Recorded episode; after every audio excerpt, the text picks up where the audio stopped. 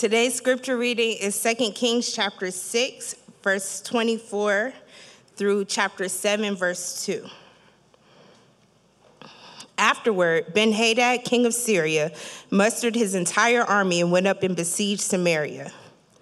And there was a great famine in Samaria as they besieged it until a donkey's head was sold for 80 shekels of silver, and the fourth part of a cab of dove's dung for five shekels of silver.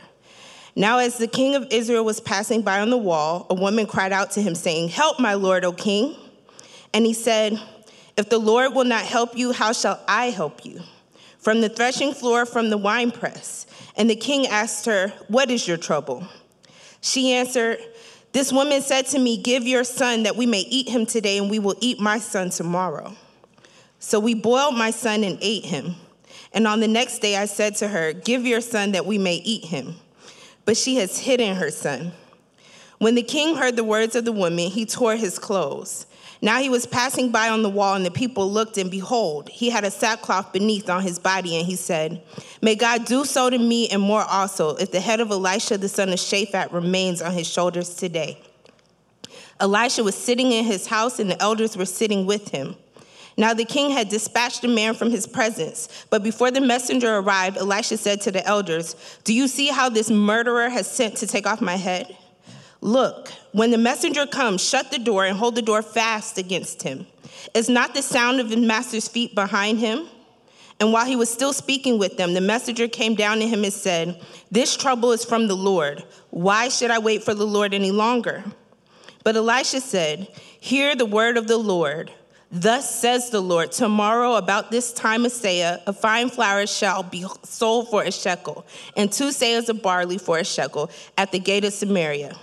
Then the captain on whose hand the king leaned said to the man of God, If the Lord himself should make windows in heaven, could this thing be? But he said, You shall see it with your own eyes, but you shall not eat of it. May the Lord add a blessing to the reading and the hearing of his word.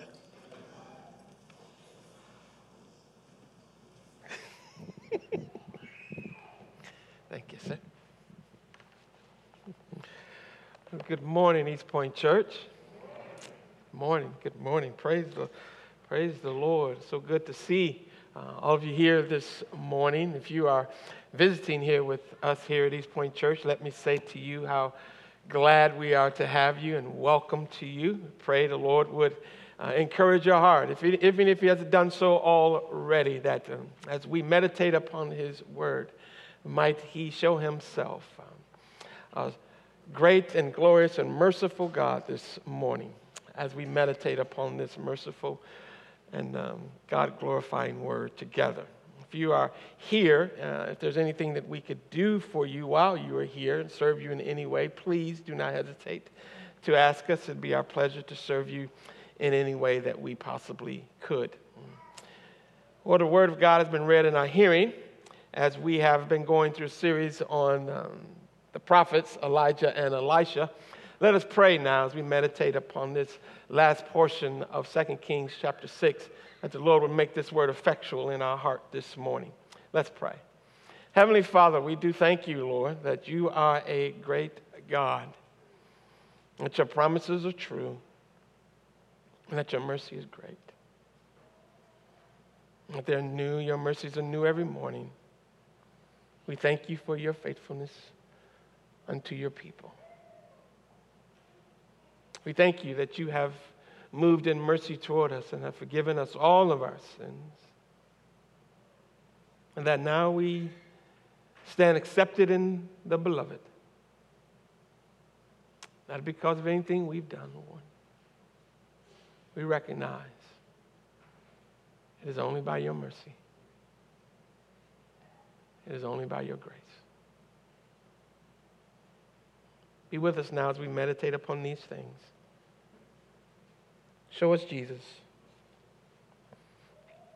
In his name we pray. Amen.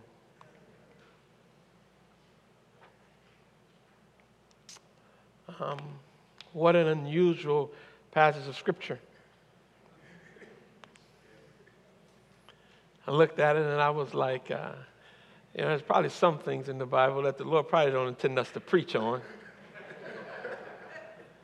somewhere down the road, somebody told us that we had to preach on everything in there.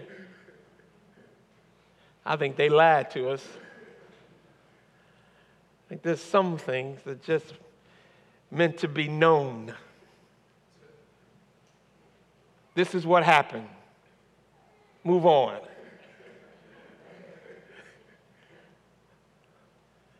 But then I'm meditating upon the scripture, and the reason it is difficult it is because it hits home and it hits to the heart of who we are and those things that we don't like talking about, namely sin. Sin brings misery. It's an important thing to remember as you study in the Bible. It's an important principle to remember. You need to write it down. Sin brings misery. God brings mercy.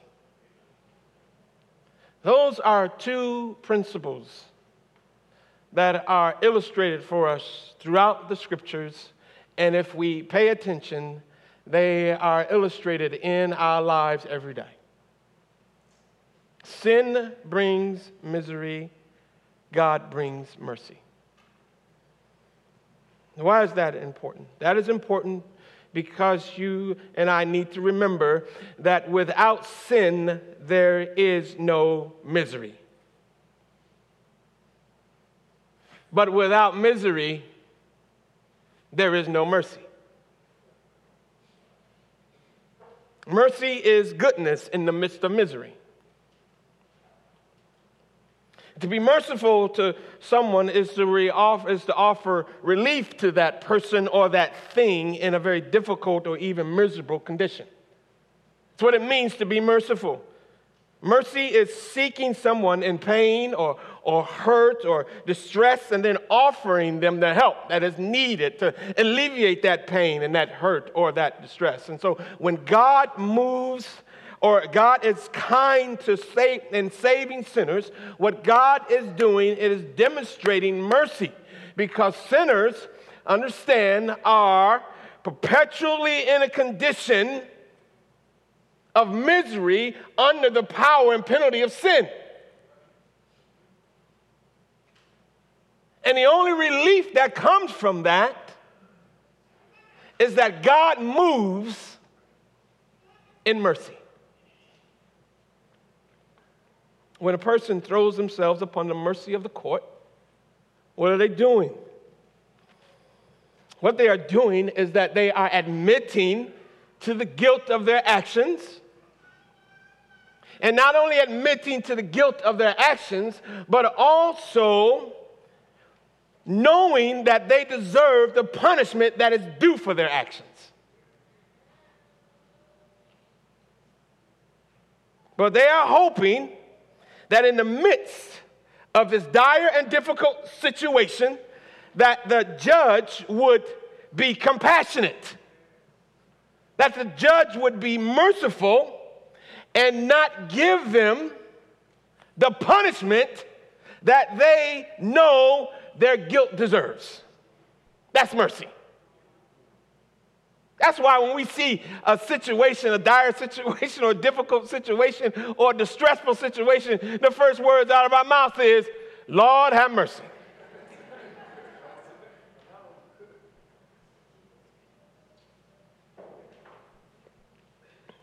We love to talk about it. We love to talk about the mercy of God. We love to sing about it.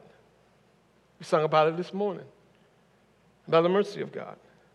We love to celebrate the mercy of God. But, beloved, it is important to remember that the mercy of God is tied to the misery of sinners.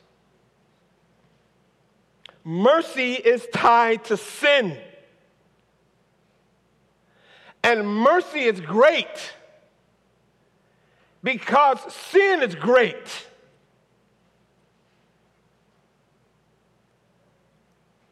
We are told that God is great in mercy.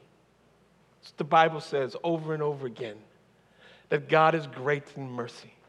You know why God is great in mercy, beloved? Because we are great in sin.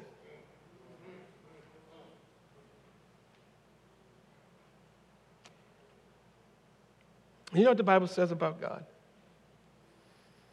That God is not stingy with his mercy.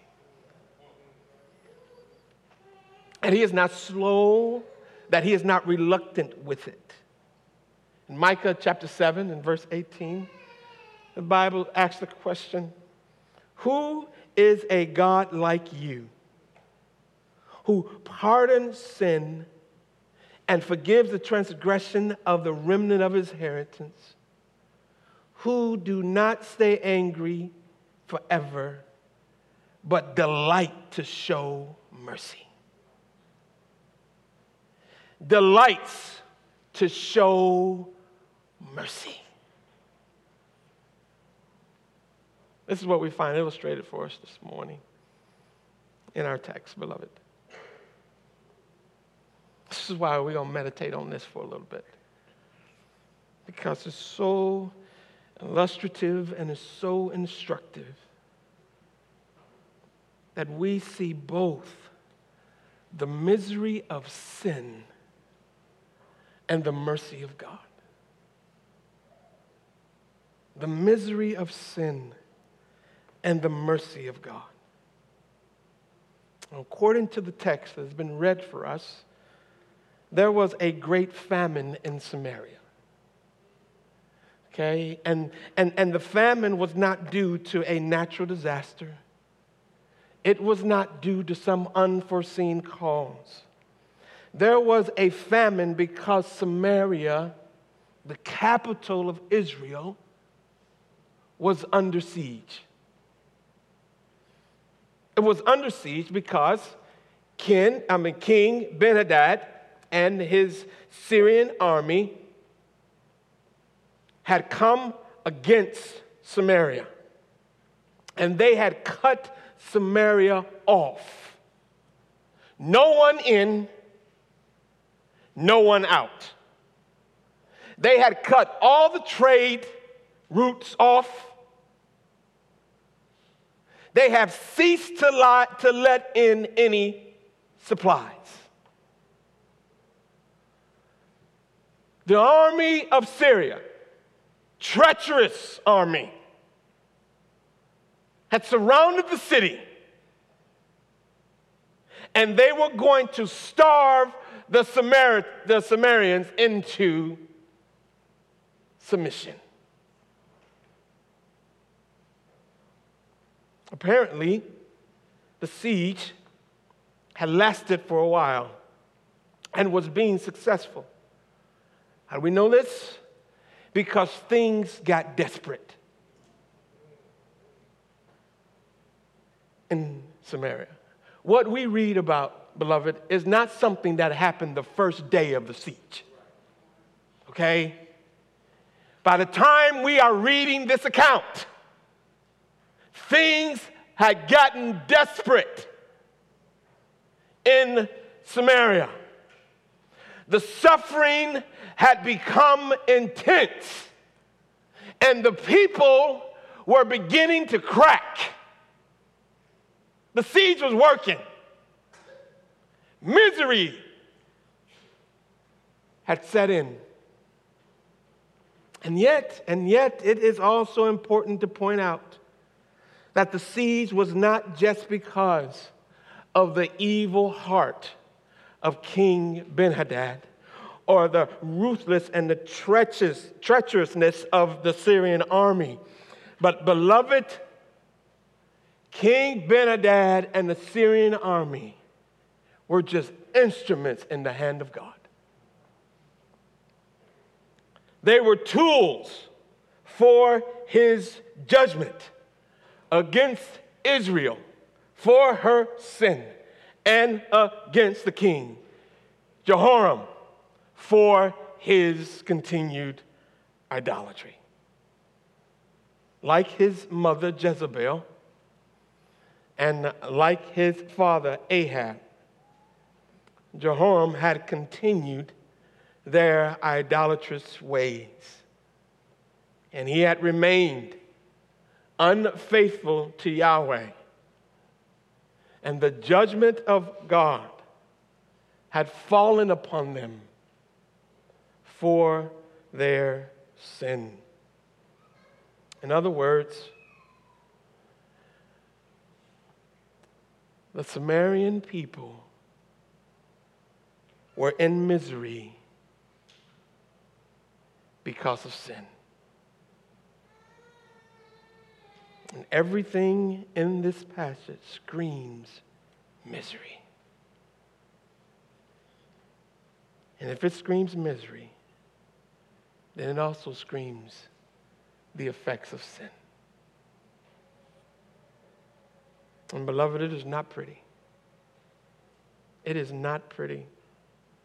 But again, it is both illustrative and instructive for us this morning. Both, both misery and mercy are on display. But before we get to the mercy of God, we have to understand the misery of sin. I think we jump too quickly to the mercy of God and we don't appreciate it, beloved. We don't understand it. We don't understand how great it is because we don't understand the depth of the misery that is sin.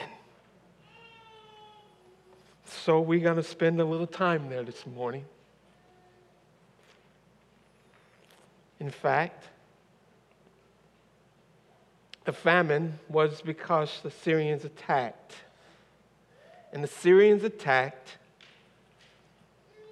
because of God's judgment against Jehoram and Israel.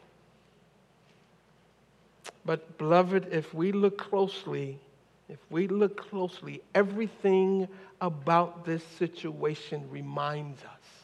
It should remind us of the nature of sin and its effects. Sin brings misery, misery, misery, and they were in a miserable situation because of it. And I want to list for you, I want to list from you for you from this passage five effects of sin that brings this misery. Beloved, this isn't pretty.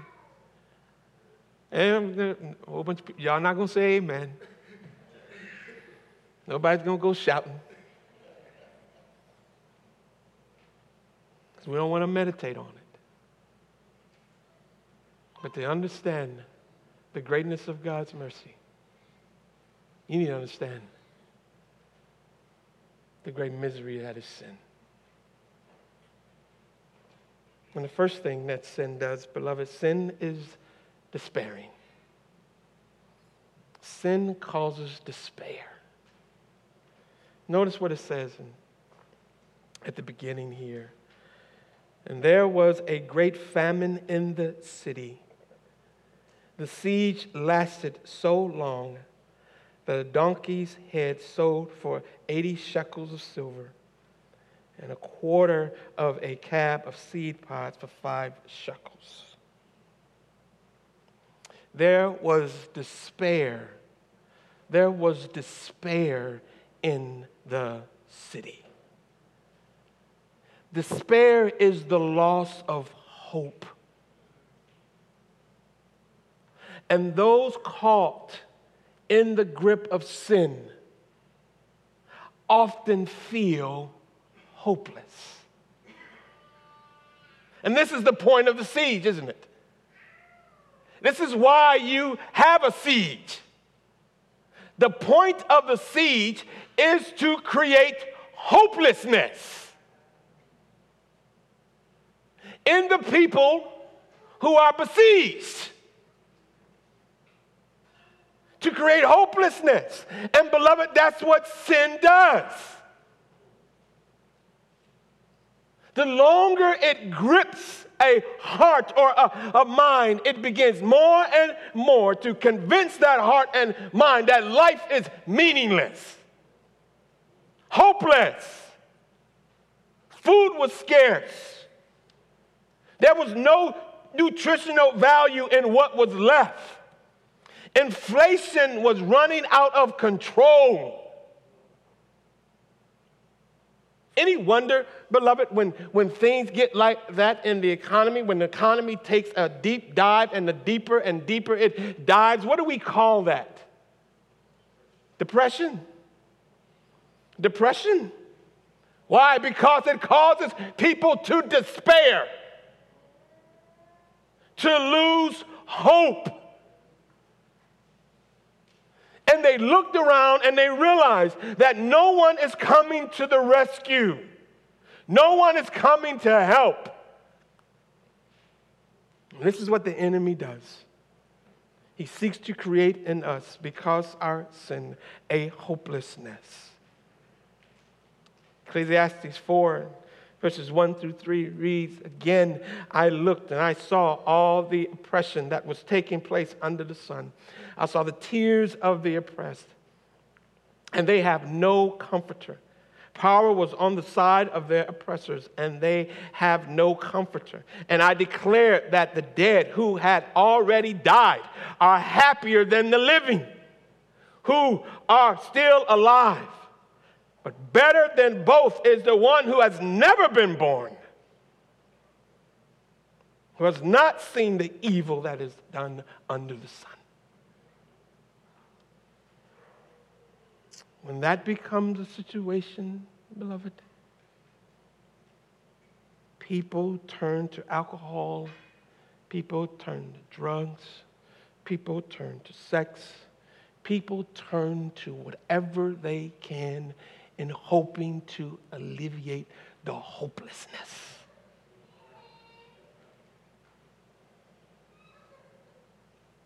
This is the misery that sin brings, beloved the misery of hopelessness. And a people who have no hope will not long be a people.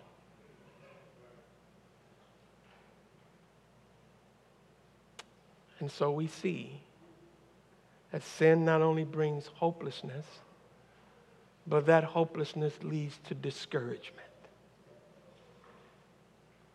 Sin is discouraging. It really is, beloved. And you see that in verses 26 and 27. As the king of Israel was passing by on the wall, a woman cried to him, Help me, my lord the king. And the king replied, If the Lord does not help you, where can I get help from you? From the threshing floor? From the wine press? Listen, beloved, things had gotten dire in Samaria. And the king is out walking by the wall, and a woman cries out to him for help. King, the prices are high, rent is out of control, and there is a scarcity of food. And all of this, beloved, led to the king's discouragement. The nation needed help, and the king was helpless. The nation needed hope, and the king was hopeless. No hope, no help. This is what sin does. Not only makes you hopeless, makes you helpless. When the woman asked the king for help, did you hear what he said? What do you want me to do? What can I do about it? I'm as helpless here as you are. In other words, beloved, he looked at her and he said, Fixing sin is above my pay grade. I, and I know, I know, I know, beloved, we try. We try. But if you're anything like me, you learn pretty quickly that your sin is not fixable. I, this, is, this is amazing, beloved. It's amazing how many people call the pastor and they think they're going to sit in his office and he going to fix their sin. Can't tell you how many times people think if they just get counseling session two or three or four, fixing your sin is above my pay grade. I've learned this in church. I've learned this in my family. As a parent, how frustrated have I been? Because I can't fix my children's sin. And you try, and you try, and you try.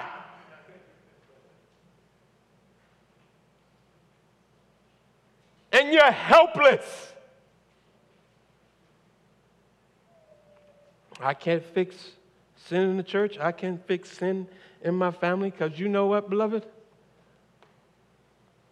I can't fix it in me.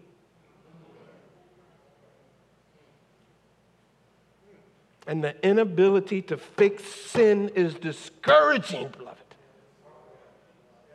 It is discouraging. You want to do something about it.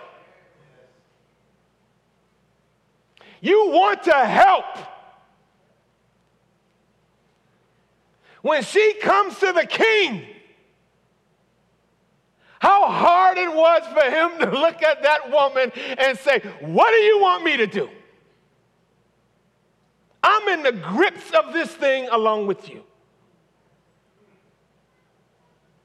It's got me helpless too. That's what Paul said. Inability to fix things can be discouraging, and being powerless to stop the misery of sin, beloved, is discouraging. And Paul says in Romans chapter 7, beginning in verse 18, For I know, listen, listen to what the apostle says. For I know that good itself does not dwell in me that is in my sinful nature. For I have the desire to do what is good, but I cannot carry it out. For I do not do the good I want to do, but the evil I do not want to do, this I keep doing. In verse 24, he says, What a wretched man that I am! Who will rescue me from this body uh, that is subject to death? Do you hear him? Coming to grips with the misery of sin and the discouragement that comes from not being able to fix it. Beloved, just do it might work for Nike. But just don't do it doesn't work.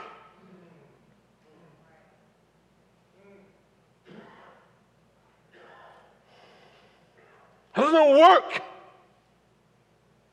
against sin. She had come to the king thinking the king would have a solution. And the king said, Oh, wretched man that I am. Sweetheart, who's going to deliver me from this miserable condition? It's discouraging. It's despairing. Beloved, sin is destructive. It's destructive. In verse 28, the king looked at her and says, Okay, what's the matter? What's the matter? And she answered and said, Well, this woman said to me, Give up your son so we may eat him today, and tomorrow we'll eat my son. Now, beloved, this is the underbelly of it. This is the ugly reality of sin. Sin kills, sin destroys. This has been sin and Satan's design from the very beginning. Jesus said in John 10 and, 10 that the thief comes only to steal and kill and destroy. And whenever, whenever, beloved, you see death, especially senseless, barbaric human death, it is sin and Satan seeking to undermine and destroy the creation of God. And this is the underbelly of it because nothing more exemplifies this than the slaughter and devouring of children.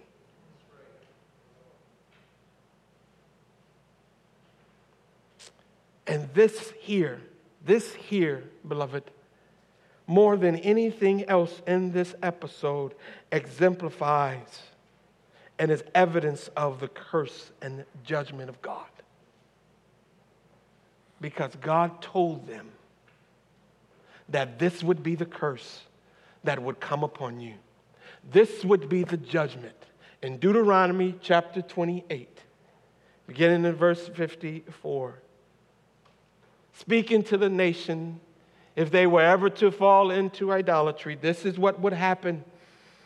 Because of the suffering your enemy will afflict on you during the siege, you will eat the fruit of the womb, the flesh of the sons and daughters the Lord your God has given you. Even the most gentle and sensitive man among you will have no compassion for his own brother or the wife he loves or his surviving children.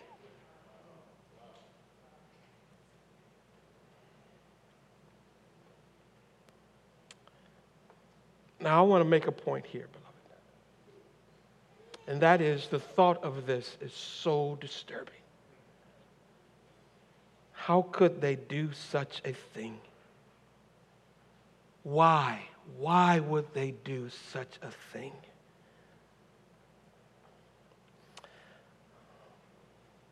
Well, the one thing I have learned living in this body of sin is never say what you wouldn't do. Listen to me, beloved. After years of being in pastoral ministry, and meeting with people and learning and seeing their struggles and honestly assessing the tendency of my own heart. I am convinced that you and I are capable of all manner of self destructive sin. I've seen it. I've felt it.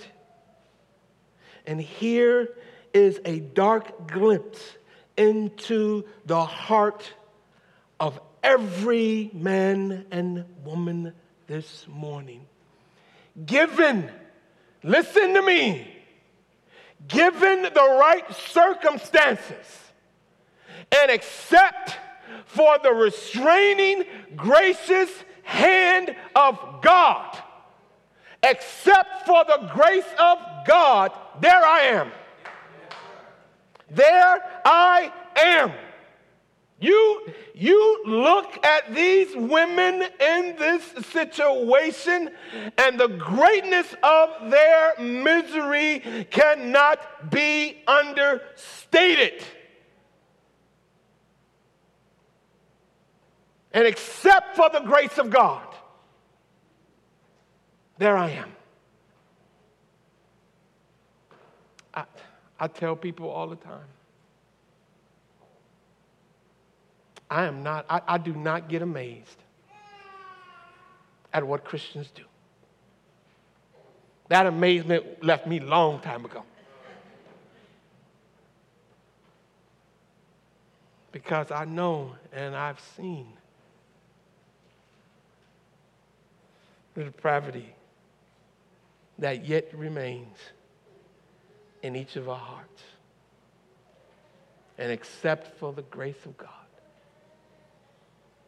there I am. You look at these women in this situation, and you, are, you and I are quick to judge them because of the misery that they are suffering under. And yet, the Bible reminds us over and over again, particularly in Romans chapter 3, beginning in verse 10, that there is no one righteous, not even one. There is no one who understands. There is no one who seeks God. All, all have turned away. They have together become worthless. There is no one who does good, not even one.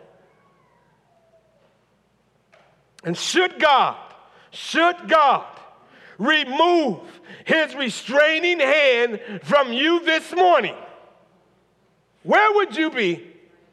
What would you do?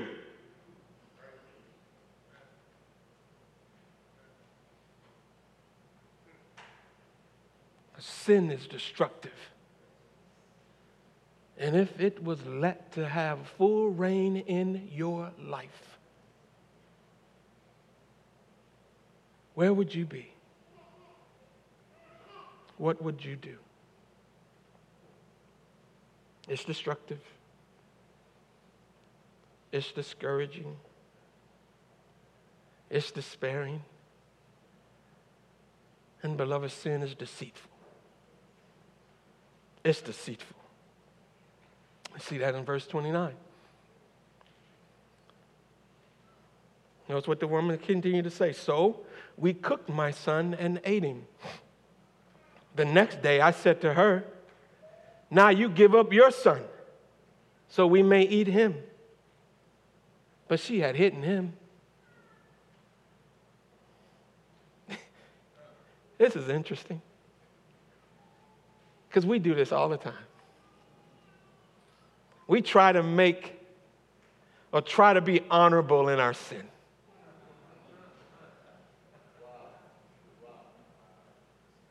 This is why we have sayings like honor among thieves. Beloved, there's no honor among thieves, they're thieves. There is no honor in sin. The honor itself is a form of deceit.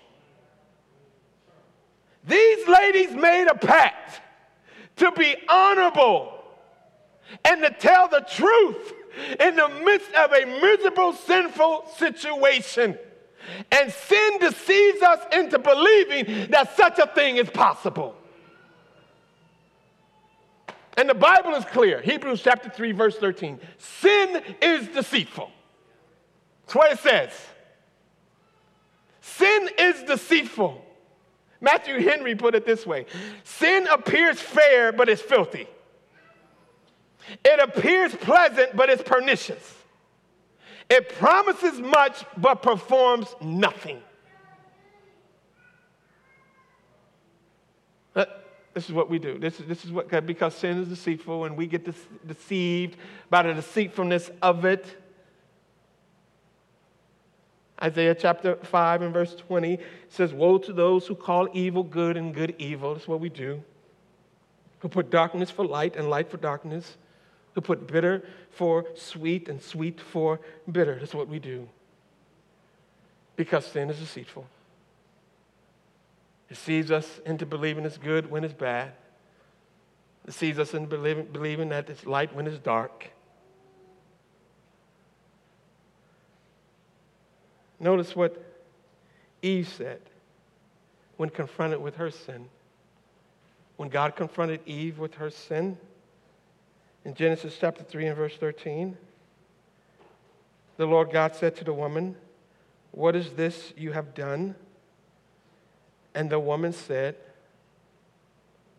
The serpent deceived me. Well, no duh. No doubt. Of course, Satan de- uh, deceived you. Of course, Satan tricked you. This is what sin does. This adds to the misery. This adds to the disappointment. This adds to the discouragement. This adds to the despair because sin is deceitful. As Run DMC would say, it's tricky.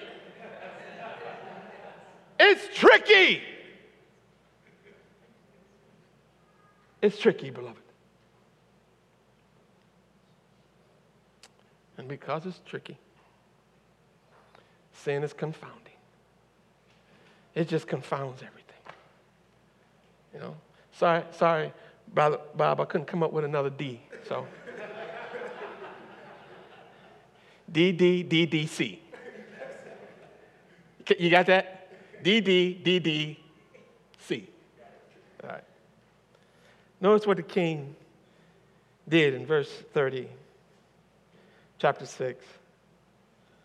When the king heard the woman's words, he tore his robe.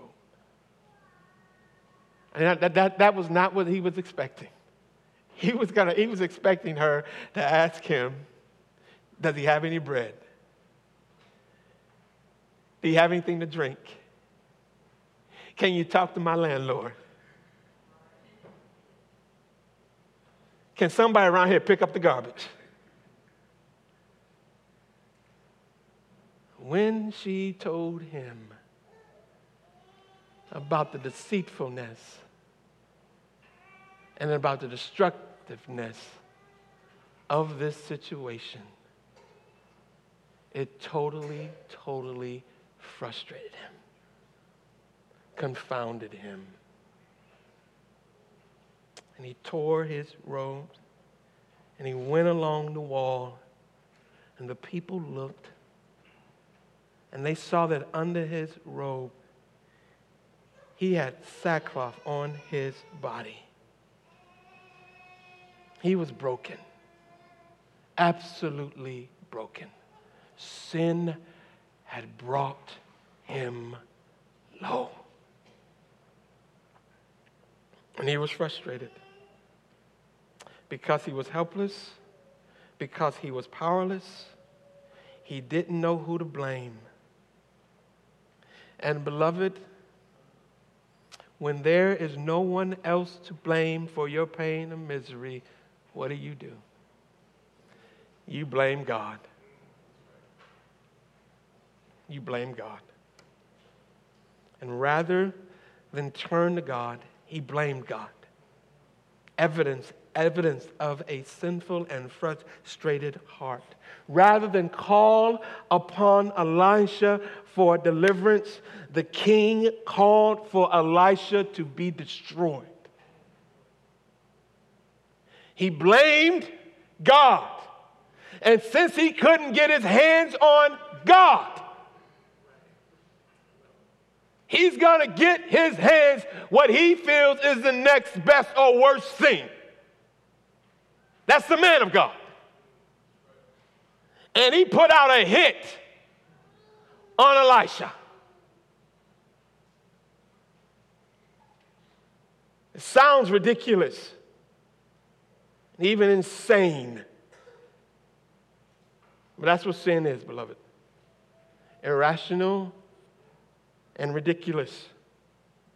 Proverbs chapter 19 and verse 3 says, When a man's folly brings his way to ruin, his heart rages against the Lord. That's where he is. His own folly has brought him and his people to ruin. And what does he do?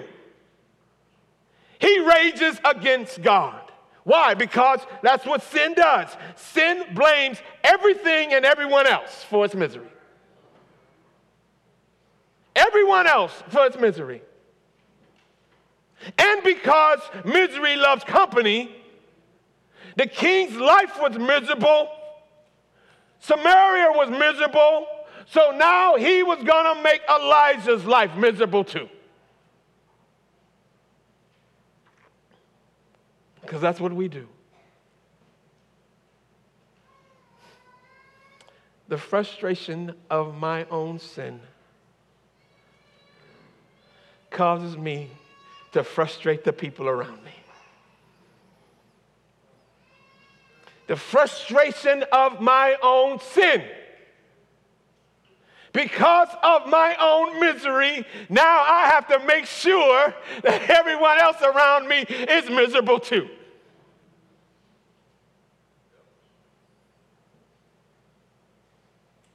But notice, notice, beloved, notice, notice. At Elisha, Elisha refused to give in to fear or frustration, discouragement or despair.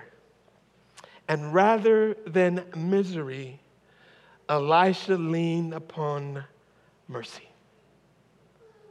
The mercy of God. The mercy of God.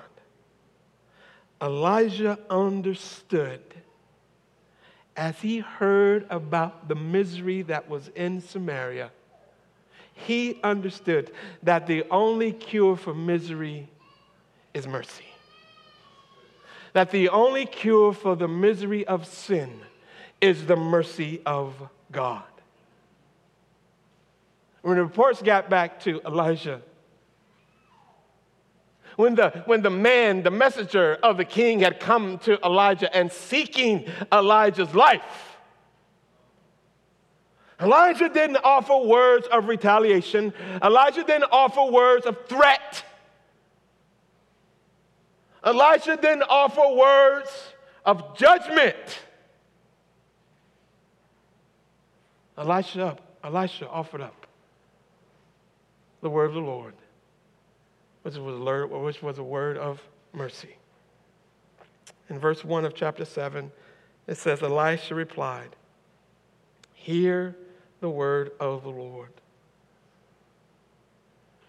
This is what the Lord says about this time tomorrow, a seah of the finest flour will sell for a shekel, and two seahs of barley for a shekel at the gate of Samaria.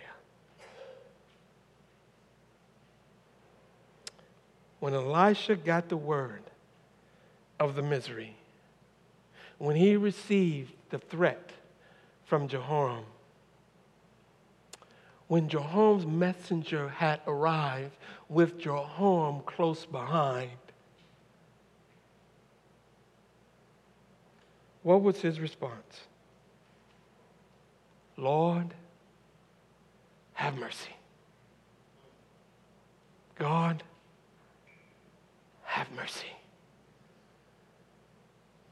Mercy again is the goodness of God in the face of our misery. It is unearned, it is undeserved.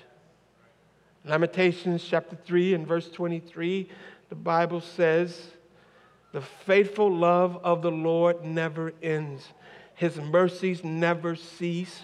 Great is His faithfulness. His mercies begin afresh every morning. Afresh every morning. Listen, beloved. God is going to look kindly upon their misery and show mercy. Elijah says, Listen, by tomorrow, the prices will go down.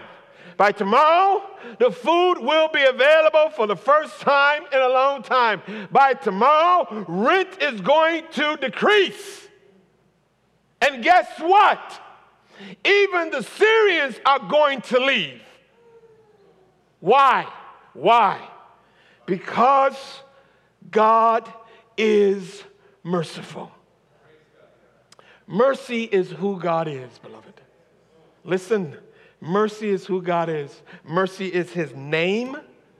In Exodus chapter 34 and verse 6, The Lord, uh, the Lord passed before him and proclaimed, The Lord, the Lord, a God merciful and gracious, slow to anger and abounding in steadfast love and faithfulness.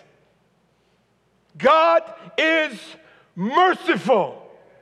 And his mercy comes not out of stinginess, he is not a miser. And It is his overflow. It's what it says in Ephesians chapter 2 and verse 4 that he is rich in mercy. He has more than enough. And mercy, therefore, is everything that God does in the world.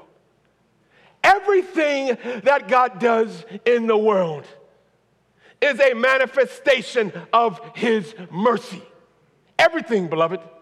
Because since sin, everything in the world stands condemned.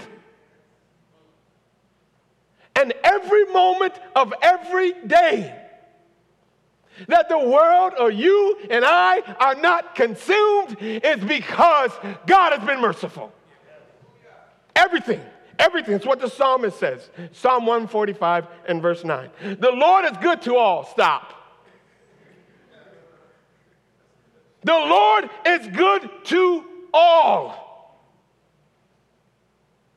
There is not one person who deserves the goodness of God.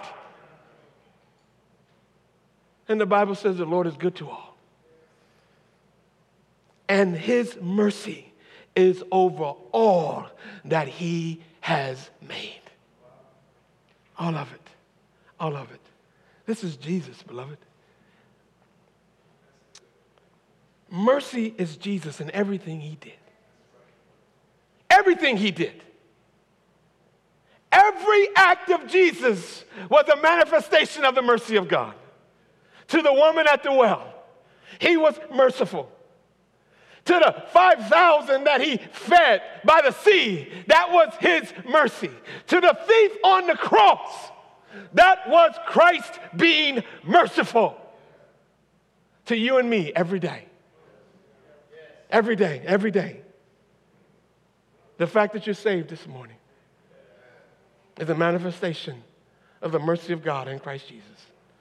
That's what the Bible says, 1 Peter chapter 1 and verse 3. Blessed be the God and Father of our Lord Jesus Christ, according to his great mercy. According to his great mercy, he has caused us to be born again.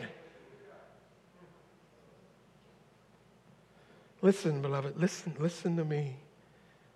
Sin has brought everyone in the world into a miserable state. Everyone, everyone. In fact, we are born into it. And like Jehoram, we soon discover that there is no way of self extraction. There is no way of self deliverance. There is no such thing as self help. There is no such thing as self relief. I recall having a conversation with my Muslim friend, and we're going back and forth on the nature of God and, and, all, and, the, and the nature of revelation. And I just stopped and I said, Man, I just got one question. What do you do with your sin? Where is it going? Who is taking it away?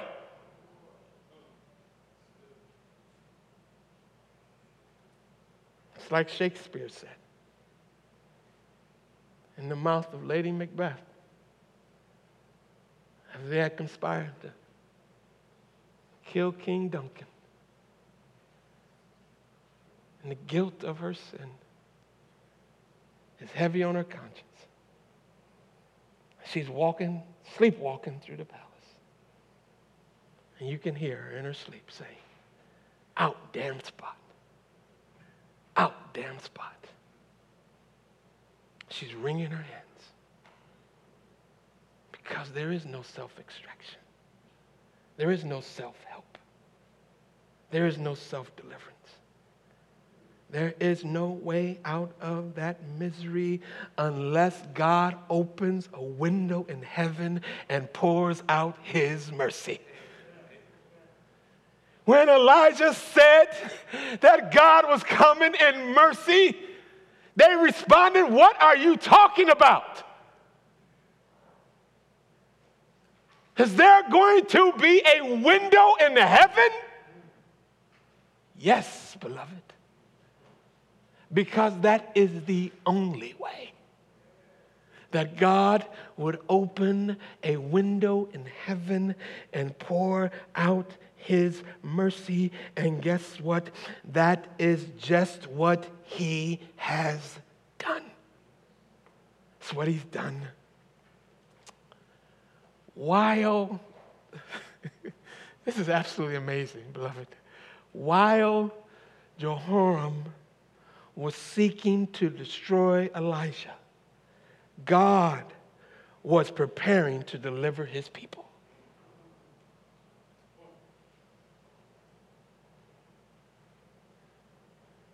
Why is that? Because the people's sin never outshines or outdoes the mercy of God. Jehoram was coming to destroy Elisha. Elisha was already speaking the mercy that would deliver God's people.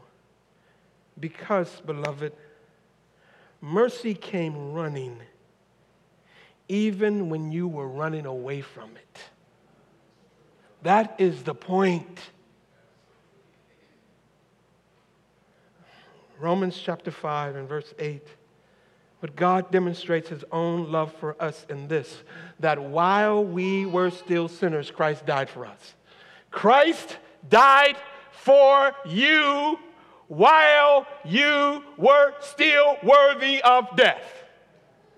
Christ died for you before you realized that you needed Christ to die for you. This is the mercy of God. The mercy of God was in motion in your life before you even mentioned it. This is God's mercy towards you, beloved. God's mercy is God's plan to save you even before you know enough to ask. That's why we say mercy came running mercy, mercy comes running. When you seek God, you know what you quickly discover? God's been seeking you all along. When you call upon the mercy of God, you know what you discover? That mercy been running after you all the time like a prisoner set free. Past all my failures to the point of my need. When the sin that I carried was all I could see. And in the midst of my sin and mercy and misery, when I couldn't reach mercy, mercy came running after me.